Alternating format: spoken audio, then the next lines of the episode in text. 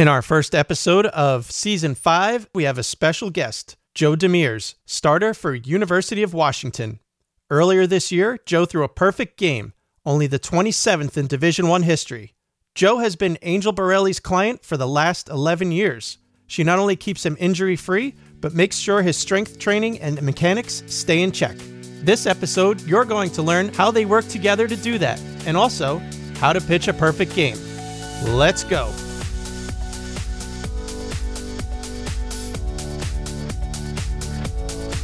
All right, so here we are, Season five, Episode one of Baseball Pitching the Fix, featuring baseball pitching motion expert Angel Borrelli. And Angel, can you believe we are on Season five?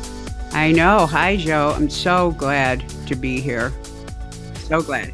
Yeah, me too. And we're kicking off our fifth season with a very special guest, Joe DeMers from the University of Washington, who we also like to call Mister Perfect since he just pitched a perfect game. But, uh,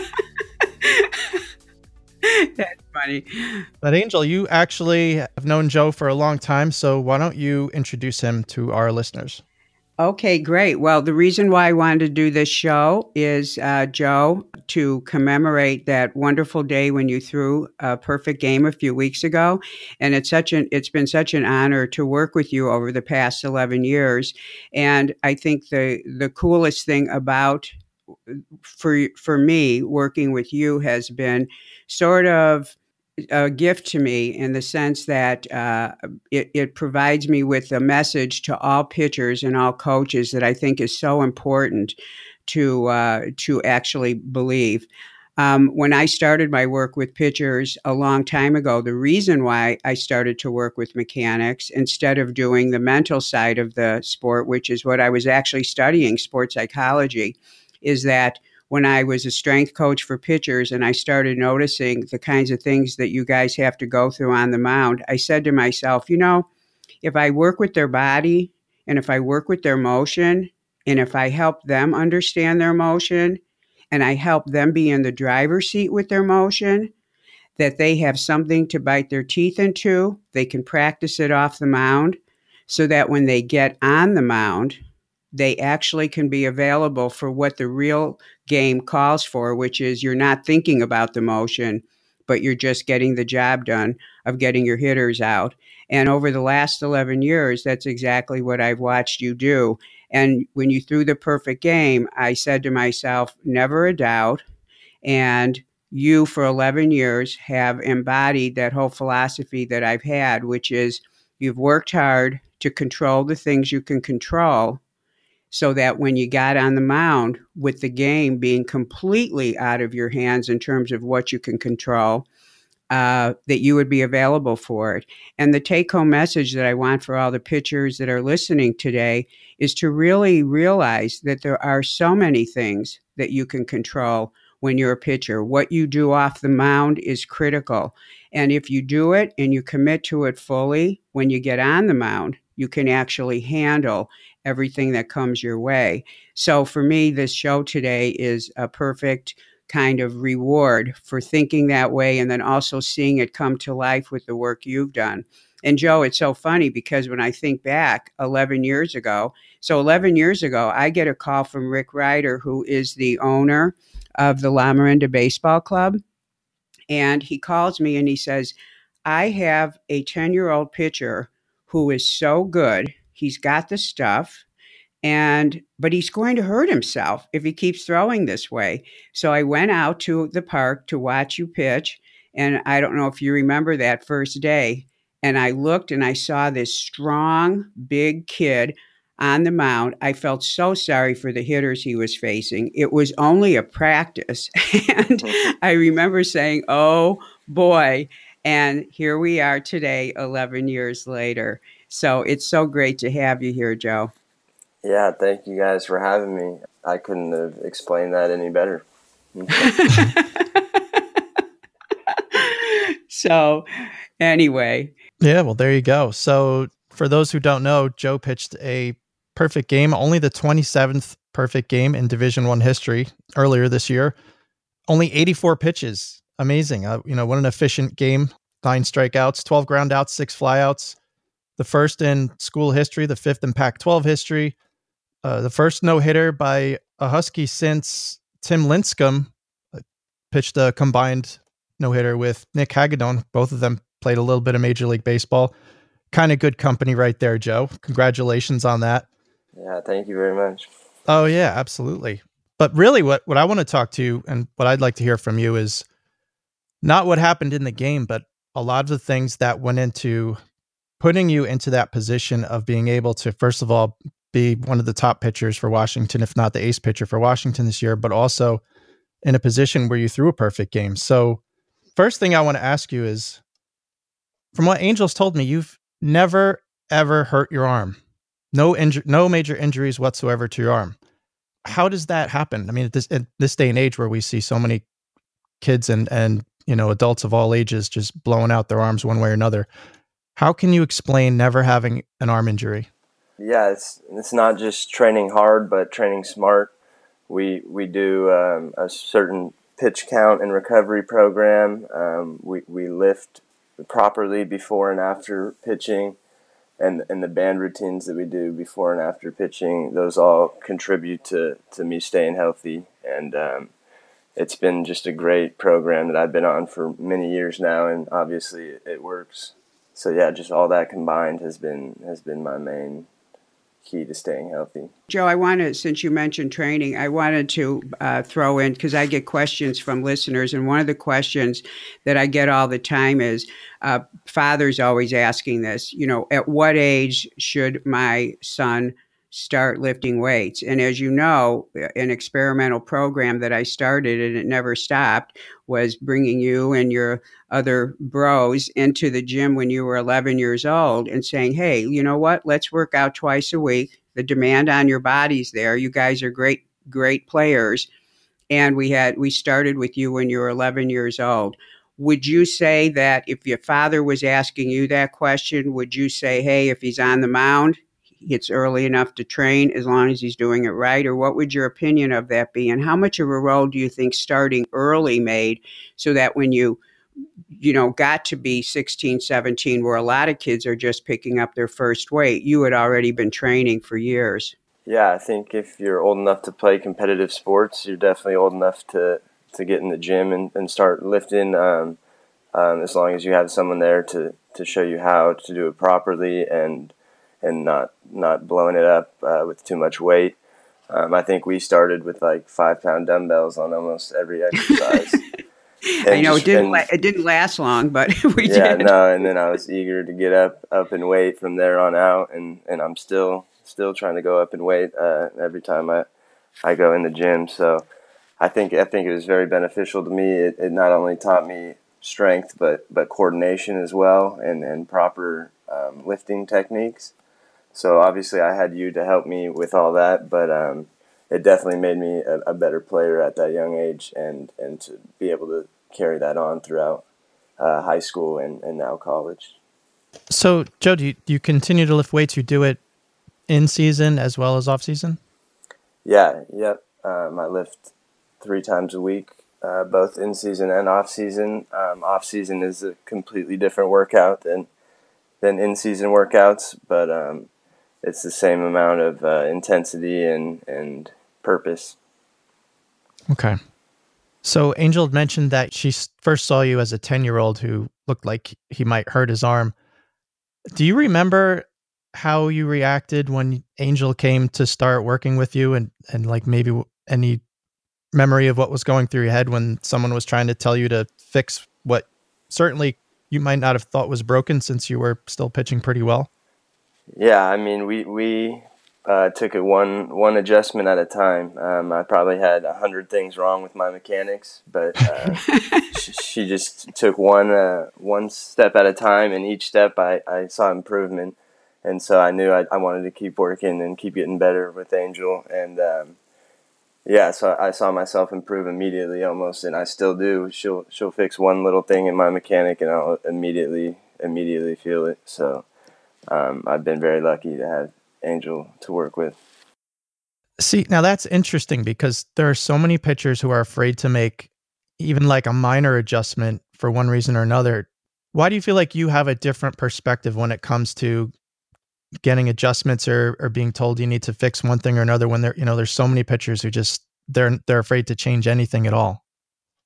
Yeah. Well, well, we've made adjustments that I didn't like and, um, and I've not done them, but I've tried everything that she suggests and, and almost all the time it's, it's the correct way. And, and not only just staying healthy, but providing more on the fastball or getting over the front foot for the breaking ball and just stuff like that. So I think being able to make adjustments is one of the keys to moving up and, and pitching through every level. Yeah. And, you know, uh, for both of you and for the listeners, I think that a key component that Joe lives by, and may not articulate it this way, but he's always looking at the big picture. And to me, that is the way to approach things. Uh, if you are looking at the small pic- picture, you're only concerned with throwing balls or throwing strikes, getting guys out without thinking about if this is something you can do or learn to do on a consistent basis. Repeating a good performance is what what pitching should be about. It's, you know, anybody can go in and be lucky and throw one good game, but coaches even know how to recognize if a if a pitcher is, has the style of delivery that is repeatable. And being repeatable is not only important for consistency, but also for the pitcher to be able to progress and improve. If he's repeating something that is central to his delivery, he's getting better at it each time.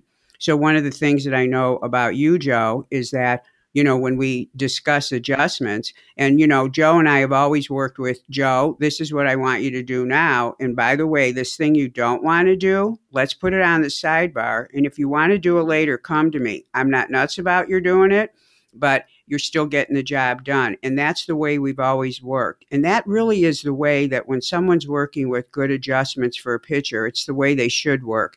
You're negotiating with the pitcher, and the pitcher should immediately feel, oh, this is going to be good. Even if he can't do it right away, a pitcher usually knows after two or three tries, he'll shake his head yes, and he'll smile and he'll he'll know he likes it. And I think the great fear that pitchers have is they feel like they're somebody's trying to change them from being who they are. And to me, the most important thing that coaches have to keep in mind is you have to see who is that pitcher, what is his central theme of his delivery, how does he move, who is he, and then you make the adjustments around that, making sure you're retaining that individuality that that pitcher has. And if you've taught him right over time, when you suggest something to him and he tries it, if he says, I don't want to do this, you have to respect his opinion, because after all, you've helped educate him to be able to make that opinion. And you have to remember that the pitcher is the one that gets to call it. If you're doing your job well, he doesn't say no very often. ninety-nine percent of the time, he's going to say yes. So I think that's such an important take-home message. And Joe, that's one thing about you. You're always open, because for you, improving is the name of the game.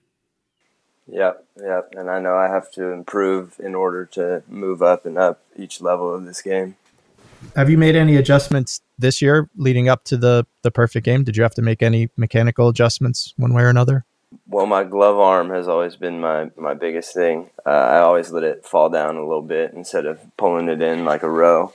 Um, so that's that's been the main main thing I've been working on.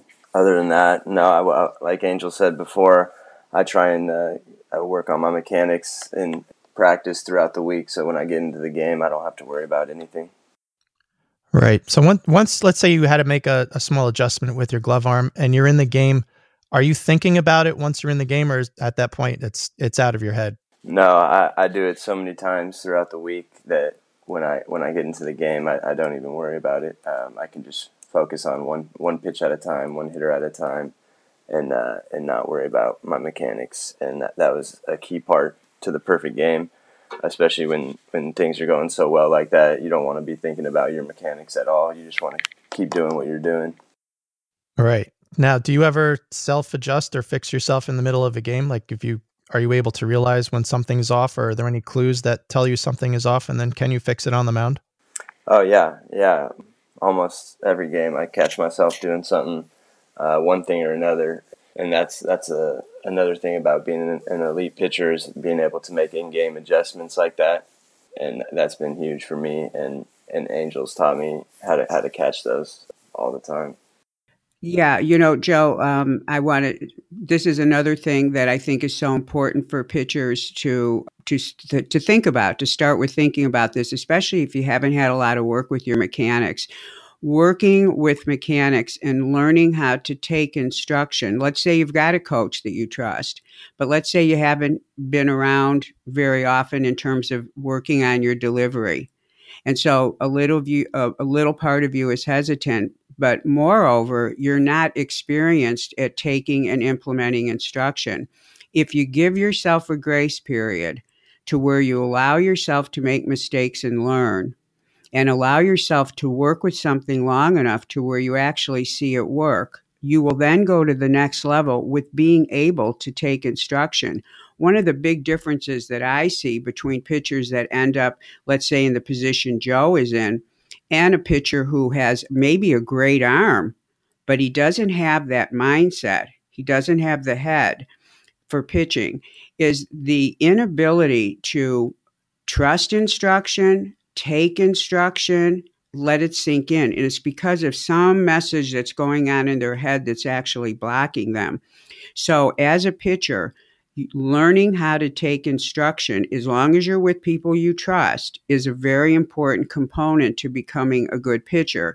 And then you get to where Joe is at, which is, you know, when I work with pitchers, I individualize for them all their things. For example, Joe knows his glove arm is a thing. He knows that when he puts it out in a certain way and it's at a correct height, it helps him rotate and square up to the target more efficiently. The second he's not doing that, let's say he's in a bullpen with me and I say, your arm's low. He goes, oh, okay. And then he fixes it. He goes, oh, wow. In that moment, he can tell by contrast that it has helped. Now, why is he at that place? Because we've worked on it a hundred times. Does it get out of whack? Yes. As I always say to him, Lamborghinis need tune-ups every other day. Uh, Volkswagen may be able to drive around without seeing a mechanic for a long time. The better you are, the more you will get out of whack. But it doesn't take a big deal to put yourself back into shape. So for pitchers, learning to take instruction, exposing yourself to the instruction, giving yourself that grace period to make mistakes, to see the benefit of it, will get you to the place where when you have your own little toolbox of things you do, when you're on the mound, if you need an adjustment, you should be able to make it. If you're walking, I mean, if you've just walked three guys and your ball is missing with a certain pattern, it's really great for you to be able to uh, walk off the mound, kick some dirt around, take a millisecond and say, uh-oh, I must be doing this thing again, and then go back on the mound, forget about it, but do it. And that's the kind of adjustment that Joe's talking about. And at an elite level, you have to be able to do that because you might get out of whack on the mound. But you should be able to acknowledge it, and then you forget it, and you trust that your body heard what you just told it to do, and then you trust that it heard it, and then you go ahead, and your next pitch is all about the pitch. And that's the difference in taking somebody who is being having instruction and open to coaching. And again, I'm going to say that the, the characteristic that Joe brought to the table at an early age was that he wanted to be better and he was open to instruction. But I am sure, just like he said, we took one adjustment, he saw that it helped, and then he said, I'm in. You have to, as a coach, prove yourself to your pitcher, and you have to do things that are actually going to help him be better. Not you sound like a good coach, but say something that helps him be a better pitcher. And I think that's an important thing for coaches to keep in mind. Yeah, that's that's great stuff, Angel. You know, I want to move forward to the perfect game. When you were in the bullpen before the game doing your warm-ups, did you feel anything special or different about that day or about how you were feeling or anything like that going through your head? No, not, nothing crazy. I mean, I felt I felt really good in the in the pregame bullpen, and, and just tried to carry it out to the mound. Um, I actually stopped my bullpen a little short because I felt so good. I wanted to save some for the game, you know. Right, of course. And at what point did you feel like you were doing something special? At what, what inning or what point were you like, whoa, I got a perfect game going? Well, at, at this level, it's hard to go through the lineup perfect, let alone three times. So once I got through that first time perfect, I was like, all right, let's let's try and do it one more time. And um, sure enough, I, I went through the nine batters again through the sixth, and I just said to myself, I got one more time through the lineup, and I have it. And so sure enough, um, nine batters later, he flew, flew out to right, and I, I had myself a perfect game. It was pretty special. Yeah, absolutely. Now, once you got through the lineup the second time, yeah, did you feel like any like different pressure or put anything on your mind like, wow, I got a real shot to make this happen? Or like, did you like anything different happen in your mind, or like you put a little extra in or anything like that? Um, no, I just tried to tell myself to keep doing what I'm doing because because it's working. So I, I tried not to do anything different, um, and just just keep keep throwing strikes like I was. Um, keep my mechanics just how they were, and, and just keep doing what I was doing. So basically, one pitch at a time. Yeah, yeah, absolutely. All right. So now, after you've picked, pitched the perfect game, what do you do for an encore? Like, what what was your mindset then? Going into the next start was, you know, now that, now that I've pitched, pitched a perfect game, what, what what can I do next? Was there anything different about how you approached the next the next outing? Yeah, I was I was trying to do it again. Um, yeah, I, we were actually in Minnesota, and I, I went through their lineup one time perfect, so that was twelve perfect innings in a row, um, until until their leadoff guy got a hit in his second at bat. Ah. And then you were like, damn it. Yeah. And then I was like, there it goes. But, um, no, it was pretty, it was pretty special. And I mean, every time I go out there, I'm, I'm trying to throw a perfect game. Oh, okay. So, but, but when, once it gets, once you get that let up, we're like, all right, the perfect game's over. Is there a reset, or is it just, you just keep doing what you did the pitch before? Yeah, now, now I just say to myself, it's time to compete and uh, um, get get the win. Um, after after um, a hit's been given up, it's time to just win win a ball game. Right. I I have a little something I want to throw in here. So, Joe, here comes my curveball that I promised you. So, uh, to the listeners, as I mentioned, I mentioned uh, Coach Rick Ryder, who is the owner and founder of LaMorinda Baseball Club. It's one of the best travel baseball teams in the country. He's got six teams ranging from ten to eighteen U. So uh, he played, uh, Joe played for him as a young boy. So, of course, I had to interview him about Joe for this interview. So it turns out Mister Perfect wasn't actually perfect in one way when he was ten. So here's what Rick said. I have a bunch of notes, and all of these things were fantastic. But I want to tell you what I said. Come on, Rick. I said, there must be something about Joe that wasn't perfect from the start, in addition to some of the mechanical stuff. And here's what he said. Do you know what I'm going to tell you? I don't, but I'm eager to see what it is. Because I want everyone to hear about this, because it's something that you did that you overcame. In fact, you overcame it by the time you were twelve.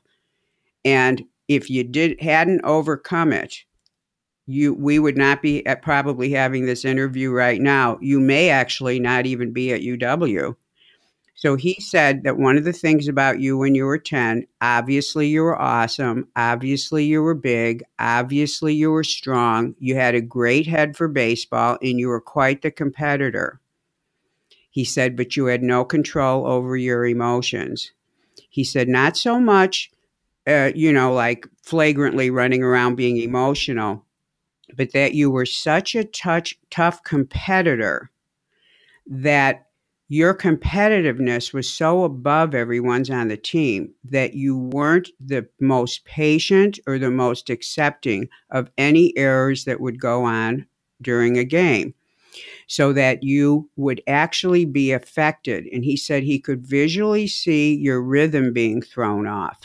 He could visually see you being affected.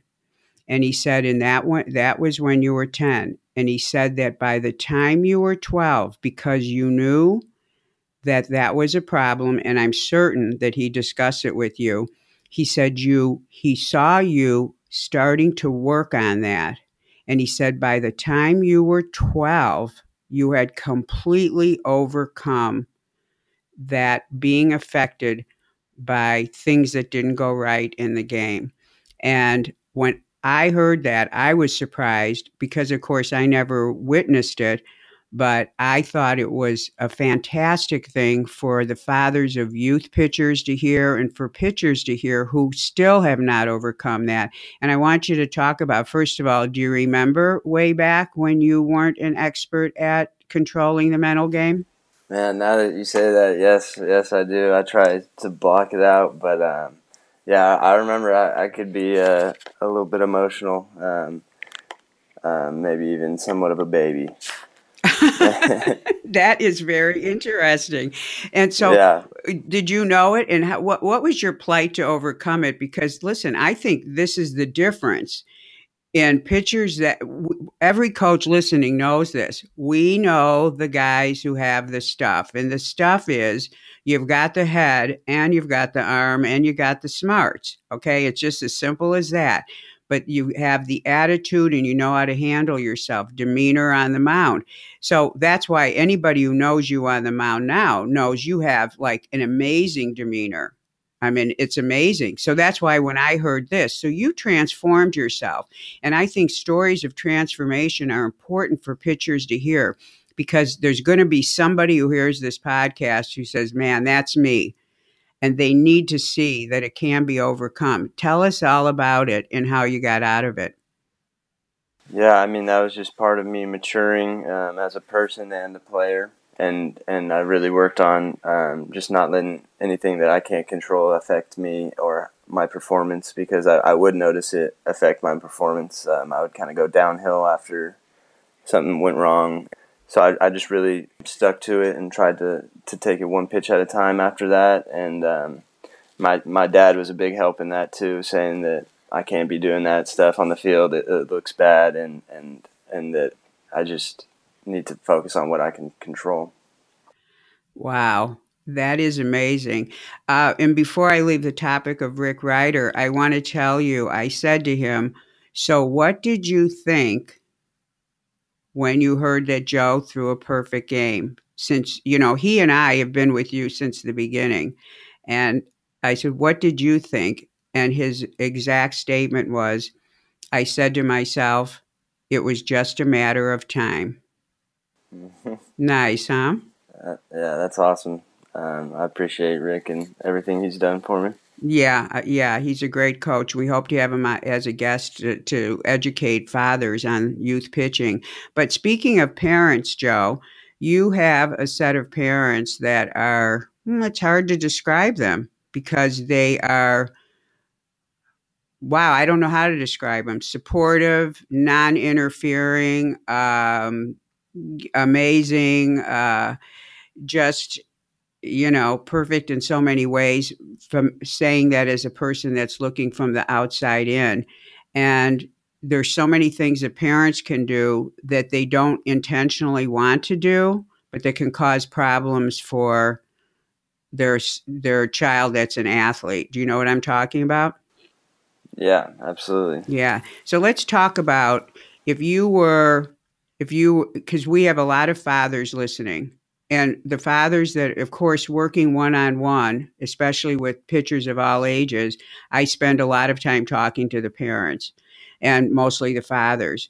And every father loves his son, and every father expresses it in a different way. And every father wants the best for their son, and every father goes about trying to have their son have that in a different way.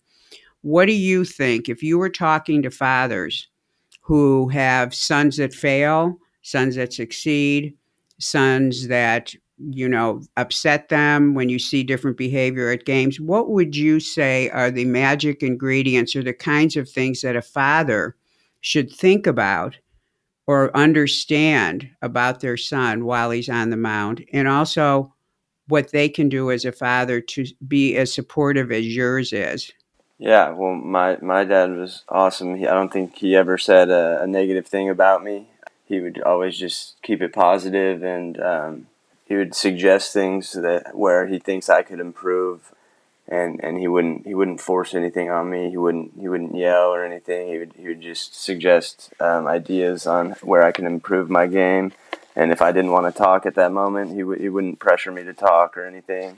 So I think the way he went about it was to just to just let me do my own thing and, and learn from my own mistakes. And he was just there to support me the whole time. Wow. So, Joe, do you ever notice your dad or your mom while you were pitching a game at all? Um, I mean, yeah, I can hear my mom cheering every game. But other than that, no, they, they would they would be at every game. They would be in the stands watching and, and cheering. But um, never never anything crazy. Right. Uh, the only reason I bring it up, because I'm I'm sure you've seen the same thing. I've I've seen dads who like will stand behind the backstop and be barking out orders to their son, yeah, uh, or you know from the sidelines and all that. And and I've always I, I never thought it was a good idea, but you know, I, but I've also seen the other side. Uh, parents, it sounds like like yours, were just kind of like stay back and let you play the game, let you do your thing, and let you be focused on what you're doing.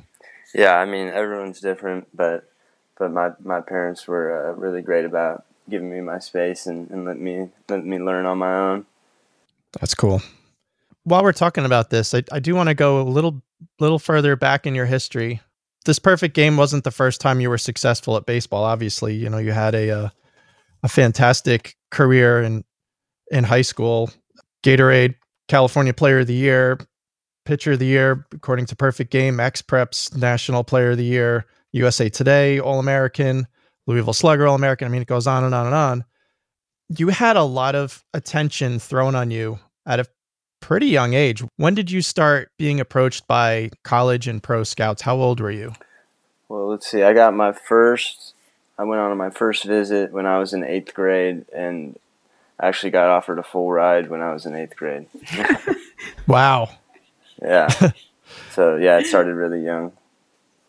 Now, now having that thrown upon you at that age, did it affect your perspective? Did it did it change your your head at all? Did you get a little too big-headed or anything, or did it get you more motivated?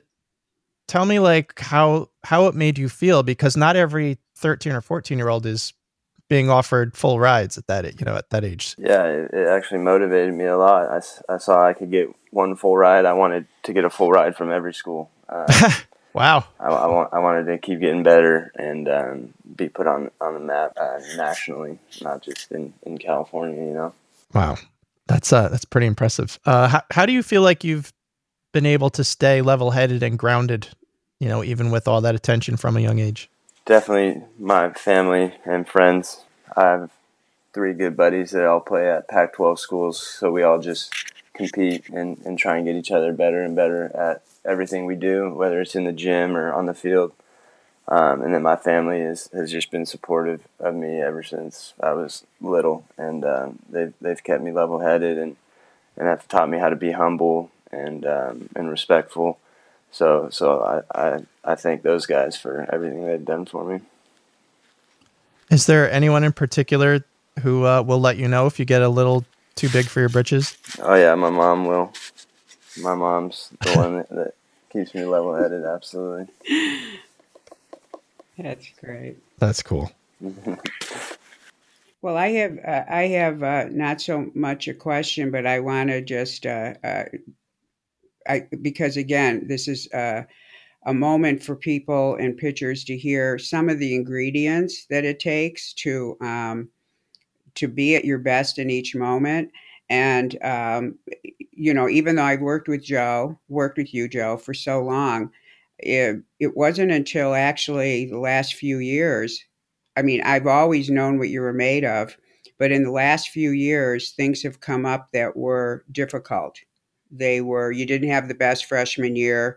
I'm not used to having you ever even lose or be pulled out of a game in a third inning or anything that was of that nature. Um, it just, you know, just unusual circumstances that were new. And of course, as one of your coaches, I stand back and I'm just there for you. And watching the way you handle, have handled things in the past few years, I mean, uh, you know, I respect all the pitchers I work with. I think pitchers are an incredible being. I think that to be a pitcher, it takes a lot. And I've watched you work hard And but watching the way that you have handled some of the things that have been thrown your way in the last few years has been an amazing experience. And I want to just run you through a few vignettes so that the listeners can hear some of the qualities that it takes to get to where you're at now. So one of the pictures in my mind I will never forget of you, and this goes back to when things still were always one hundred percent successful for you. So we would be working out in the gym twice a week, and Joe would not miss a workout.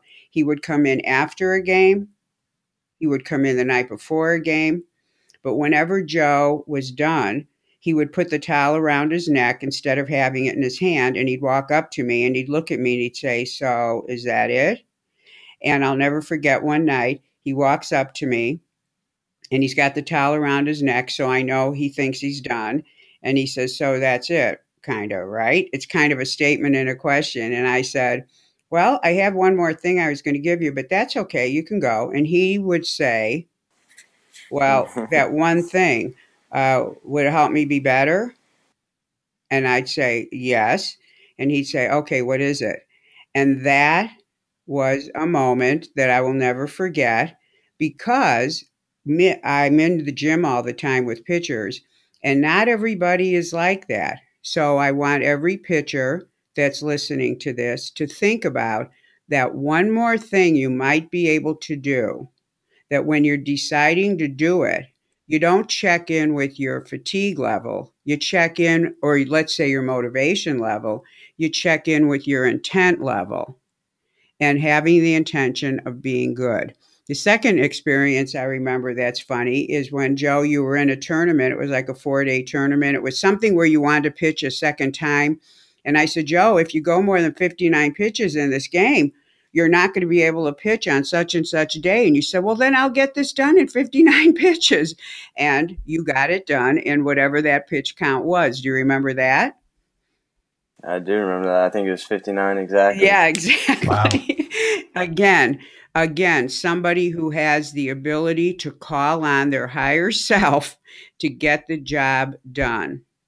And then I remember seeing you for the first time after your not so successful freshman year. I hadn't talked to you. Our eyes hadn't met in months and months. And you walked in. I remember meeting you for the first appointment during the summer, and we were going to get organized for some off-season stuff. And you walked into the gym, and I just looked up at you and caught your eyes. And you said, "So what do we have to do?" Yep, I remember that. And that was it. Again, the intent of not belaboring what you can't control, like the pitch you just threw, but thinking about the pitch you're going to throw right now. Again, Joe, you embody a philosophy that I live by, which is grow where you are planted. Doesn't matter what you're given, whether it's a success or whether it's a failure or whether it's something tough. If you take that moment and just say, "How can I get the most out of this?" no matter what it is, then you're always doing your best, even if you give up a grand slam, even if you get pulled, even if you throw a ball, even if you walk someone, no matter what. If you always grow where you are planted, handle what you are handed, then you will always be on the road to progress. And that's one of the things about you that I've learned and seen, you know, over the past few years, and it's uh, it's to be commended.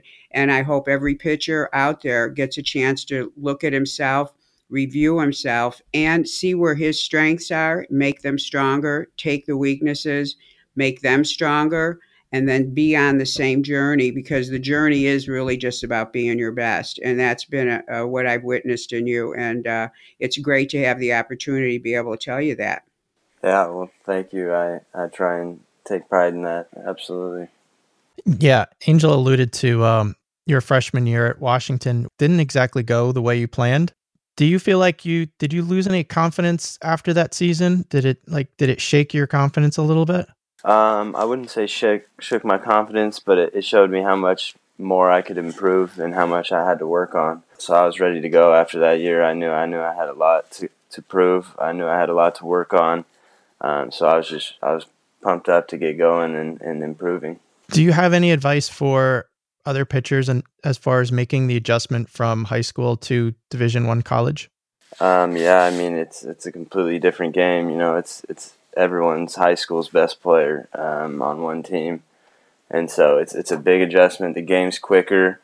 Um, I would just say sl- try and slow the game down and, and take it one pitch at a time and, and, and keep working. And um, even if that first year isn't what you want, uh, the, the next year is, is going to be just uh, just as hard. So you got to keep working and keep getting better every way you can.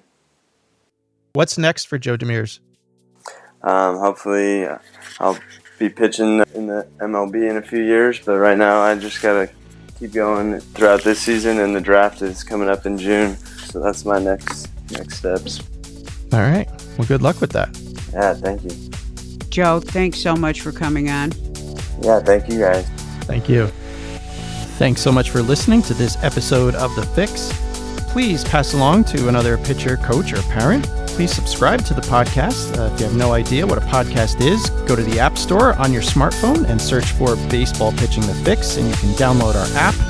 If you want to learn more about Angel, you can go to her website. It's gym science dot com. You can also email her, angel at gym science. For more about me, Joe Janish, you can visit fixing pitchers dot com, and you can also hit me up on Twitter, at fixingpitchers. Both Angel and I hope that you learned something this episode. If you have any questions, please reach out to us. And in the meantime, we wish you safe and effective performance on the pitching mound.